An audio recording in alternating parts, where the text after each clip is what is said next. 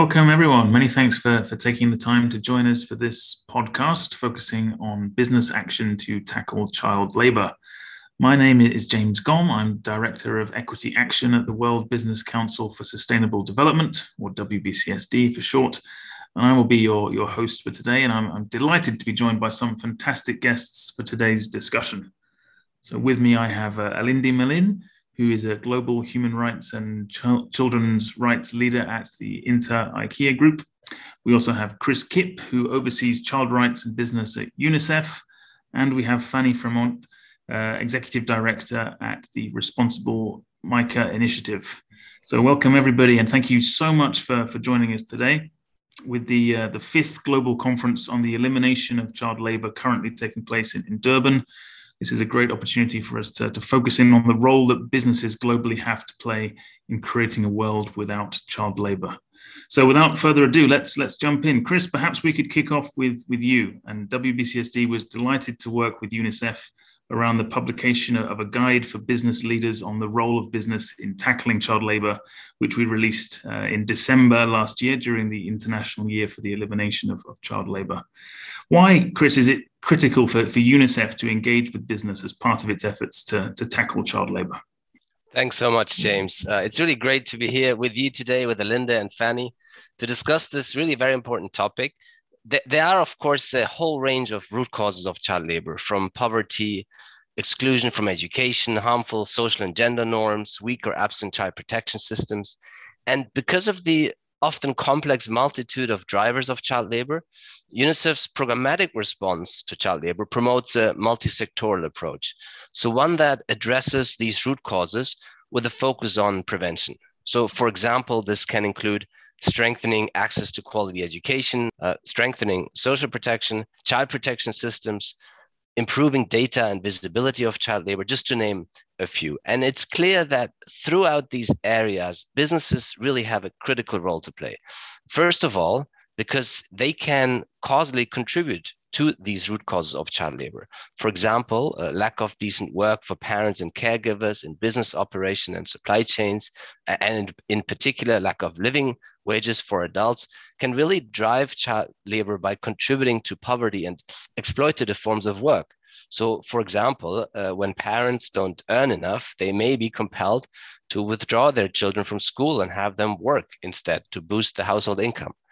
So, and in addition to perhaps give this a, a bit of a, a, more positive spin, businesses often have the capacity to reach the last mile in, in ways that not many other entities can. They may have the relationships, the leverage, and often also the resources to cascade and scale solutions and really improve the livelihoods of millions, if not hundreds of millions of workers and their families in global supply chains. So for us, responsible business practices for children really must be at the heart of an effective response to child labor. Approaches that are really embedded within wider human rights and child rights, due diligence approaches by businesses. So, one that considers child labor in its wider socioeconomic context and, and looks at how businesses, through their action or their inaction, can either exacerbate or be part of the solution to fight child labor with a focus on, on prevention and, and addressing root causes. Fabulous, Chris. Thank you for that, that really detailed background. Let's jump now to the to the business side. And uh, Alinde, if we could turn to, to you next. The the momentum that we saw created by the, the International Year for the Elimination of Child Labour in 2021 was was substantial. And, and we did see a lot of companies making child labour pledges. But it's it's really noteworthy, however, that IKEA didn't just issue a a child labour pledge, but also a child rights pledge. So, could you tell us a little bit more about what motivated that and IKEA's approach to tackling child labour in its supply chain? Yes, of course. Thank you so much, James, uh, and also Chris for for the background. Um, our our action pledge um, and the actions that we we committed to in that um, com- contribute directly to the IKEA vision, which is to create a better everyday life for the many people.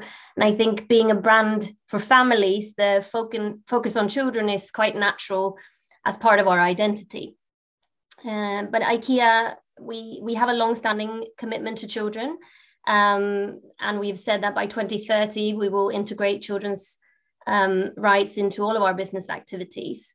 Um, and of course, this is based from the fact that children are key stakeholders of our business, we have a big responsibility to ensure that we we be aware, are aware of our impact uh, throughout our value chain, but also that we take action to address it.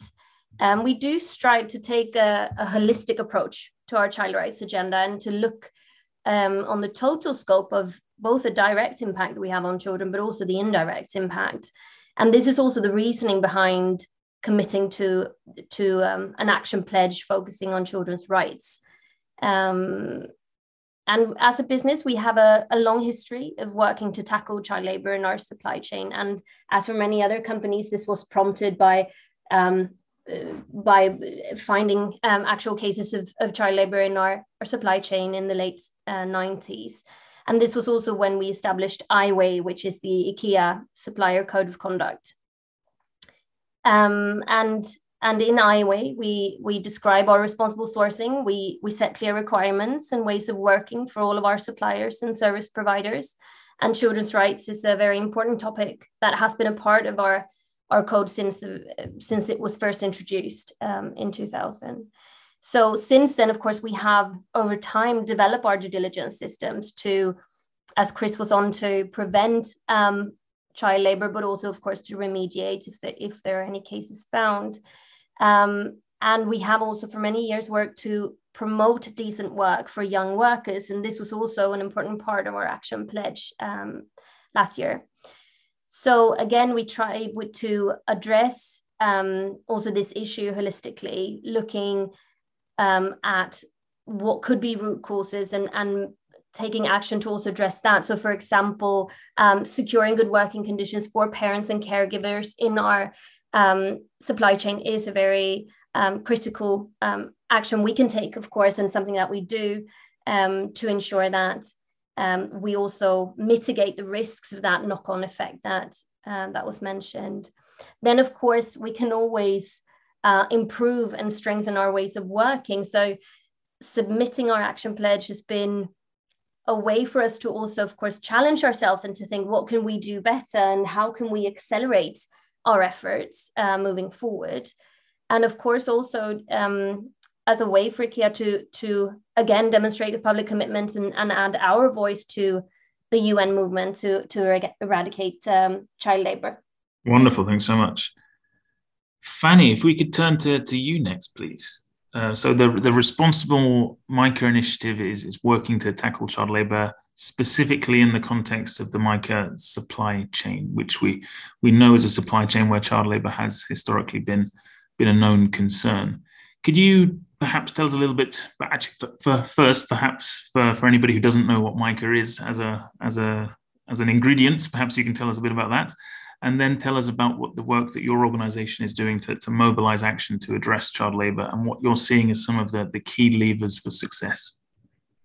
Sure, sure. And uh, thanks for, for giving me the, the opportunity to, to address this.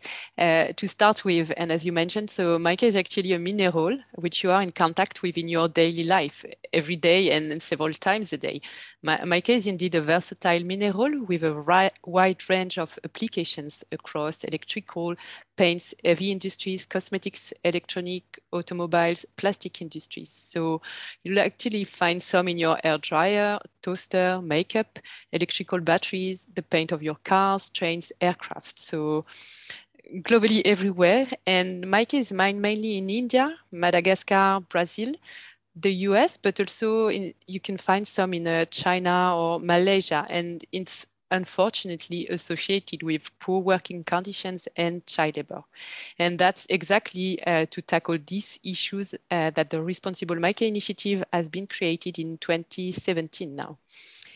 And maybe to summarize who we are and what we do, uh, we like to say that the Responsible MICA initiative is a do tank uh, comprised of multiple organizations uh, committed to establishing fair, responsible, and sustainable MICA supply chains globally that will effectively address uh, and try to eliminate these unacceptable working conditions and uh, situations of uh, child labor. At RMI, we are using a, a multi-stakeholder and holistic approach that engages companies, civil society organizations, industry associations, and governments to develop to develop and implement three integrated program pillars that will establish responsible workplace standards, empower local communities, and establish a legal framework for, for the MICA sector. And what is for me critical to, to tackle child labor is actually lying in the DNA of the initiative. First, maybe the needed diversity of actors. Uh, each one is part of the solution. It's government responsibility to design and enforce proper regulations. It's NGOs' expertise uh, to take children out of mine and, and find alternative sources of livelihood for adults. But it's a supply chain actors' responsibility to enforce uh, responsible workplace practices uh, through that, throughout their units, including, of course, the ban on, on child labor. Second, uh, for me, a, a needed global uh, and action-oriented approach that takes into account all the root causes that lead to the presence of child labor. As Chris mentioned earlier, it's uh, really a complex, uh, or there are different drivers leading to this situation, and only a holistic, multidimensional program uh, can uh, lead to successful solutions. And finally, maybe I will end with this, but a, a third critical point for me is to have a territory approach on such issues, which ensures you're not putting a bandage on one single or a few supply chains, but that you are solving the issue uh, globally. Thank you, Fanny. That was fantastic and really great. I love the idea of having a, a do tank rather than a, a, think tank, which is absolutely what we we need to drive action in this in this space. So perhaps we can turn now to to another hot topic and, and back to you, uh, as we think about human rights due diligence more more broadly and we're at a point now where we're seeing the, the emergence of uh, human rights due diligence legislation. So mandatory human rights due diligence at the EU level has been, been proposed. We've now seen a first draft directive from the European Commission.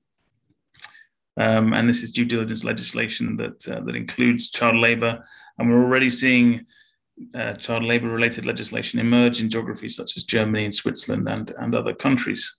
So, what do you think is the, the potential promise and, and impact of this sort of legislation and, and any um, any potential unintended consequences of, of what may be on the horizon? Yes, um, thank you, James. Um, indeed, um, we do we do um, welcome this development, and IKEA has publicly supported um, this mandatory human rights due diligence legislation at EU level. We think um, it is good development, and and we are supportive of this idea um, of a smart mix of measures as introduced by the UN guiding principles. Um, we see that it brings the potential um, to you know have harmonized legislation across the EU um, on the these these important topics, and um, we're hoping for um, a, legislation that is proportionate um, and that is also um, relying on a risk-based approach. So I'll I'll go a little bit into it, but keep it brief. Um, but just to say on due diligence and um, and the kind of prompt by by mandatory um, requirements, we we see that due diligence really can make a significant difference for people and the planet um, by really helping companies to to embed sustainability into governance and decision making, but also to include. Uh, also to sorry enable awareness and, and action um, to address impacts on vulnerable groups including children, of course. Um, so, so as I said, we we do welcome um, this development, and and we are, of course, coming from the fact that we we know that our value chains are touching millions of lives globally.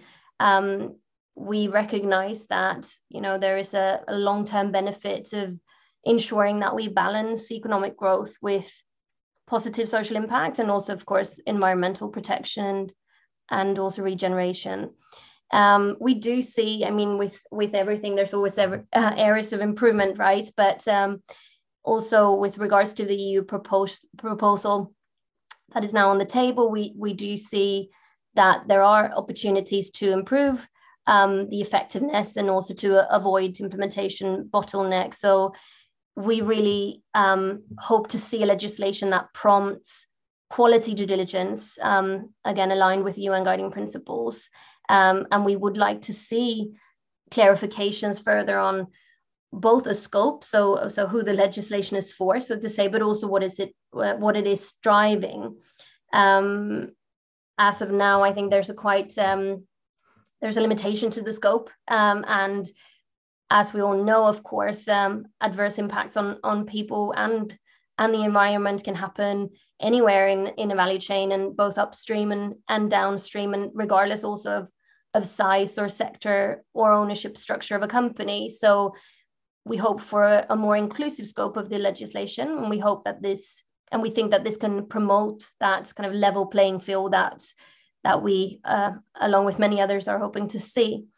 Um, and um, we're also hoping for um, a, due diligence legislation that is broad based. So to ensure that, um, as I mentioned previously, that um, the legislation is prompting quality due diligence processes, looking at or looking at or encompassing potential impacts and risks and kind of rather than staying limited to to um, addressing already kind of impacts that have occurred or or results or um, already kind of human rights um, issues existing. So that shift we're we're looking for with the with the EU proposal.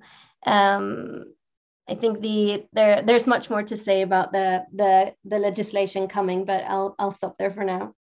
Wonderful, thanks, Anna. It's great, great food for thoughts. And I think, yeah, I think we could we could fill another podcast with with all of the debate around the, the EU legislation. But uh, some really important developments, and, and great to get your your views on them.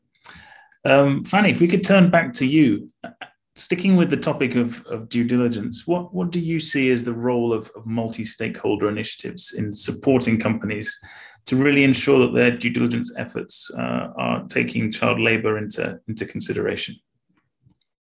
Yeah, um, yeah. As I mentioned actually earlier, companies for me are, are not the only responsible for situation of uh, situations of, of child labor, ne neither the only part of the solution.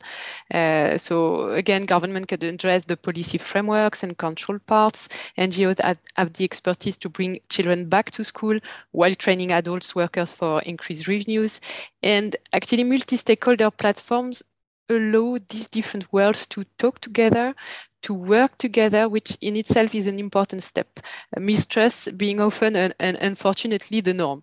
Uh, and by joining forces, we actually allow private organizations to initiate concrete mitigation solutions, um, which is for benefiting from the other uh, government and NGOs expertise and, and capacities.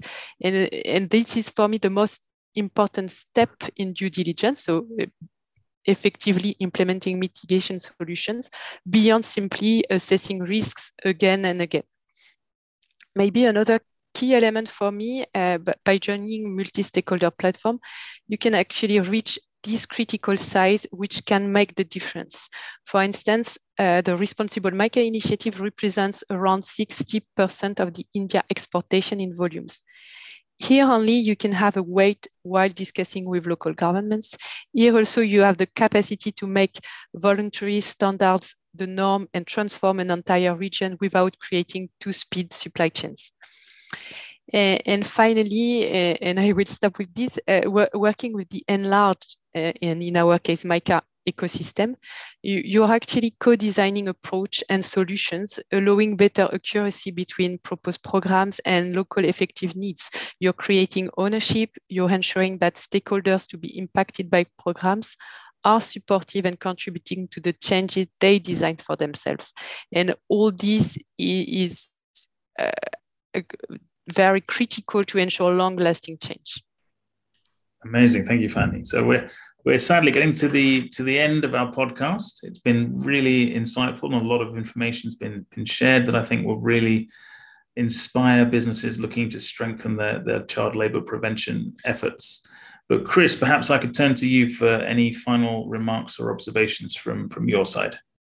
Thanks so much, James, and uh, thanks especially also to Linda and Fanny for these really interesting insights and perspectives. Uh, perhaps just a two or three observations in in, in summary um, that that I think came out of the discussion that are important to us. Um, I think as it as it became clear, we really need businesses to, to shift the needle from, from mere monitoring and compliance approaches to focusing the efforts really and their resources on prevention and root causes of child labor. We heard examples of that today. Linda has alluded to that, but also I like what you said, Fanny, that we, we cannot just focus on simply assessing risks. We, we have to go beyond that. Businesses have to go beyond that and look at the root causes and what they can do to address these.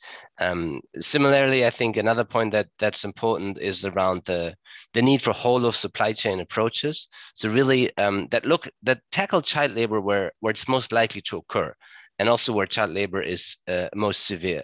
So really looking at it from a point of saliency under the UN guiding principles. And, and that's not just true for business approaches, but really also for uh, mandatory human rights due diligence legislation that, that we touched on. So um, that it's not just looking at the uh, tiers where maybe the risks are greatest to the business and the tiers where the businesses have more control, but really where stakeholders and children particularly are, are most at risk of, of adverse impact. And at the moment, um, I think both business and MHRDD uh, approaches um, can fall short of that criteria. And then last, perhaps um, we need really, I think uh, um, Fanny uh, in particular also spoke to that uh, context-specific um, approaches and, and collaborative approaches. So uh, approaches that bring together the, the expertise of different stakeholders, uh, approaches that strengthen and, and not duplicate systems. In particular, here also public governance structure. So perhaps moving away from the, the more private monitoring, compliance, and certification schemes to more approaches that, that focus on system strengthening and, and really, of course, always also keeping in mind how, how to support national government efforts and, and wider uh, development efforts. So um, thanks, James. Uh, that's that's it from me. Perfect. Thanks, Chris. So, for those of you looking to find out uh, a little bit more on this topic, please do check out WBCSD's joint report with UNICEF, which is available on our website and is now also available in Spanish, French, and German, as well as English. So, a big thank you again to, to all of our speakers. Please do keep up all of the, the fantastic work that you're doing. And a final thank you to all of you for, for listening in. Take care and many thanks.